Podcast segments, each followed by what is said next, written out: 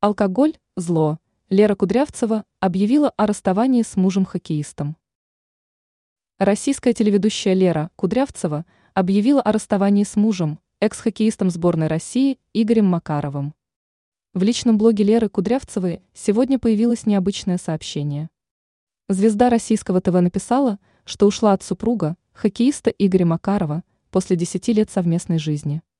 Кудрявцева настала распространяться о семейной драме – и предпочла лаконичное сообщение. Я ушла от мужа.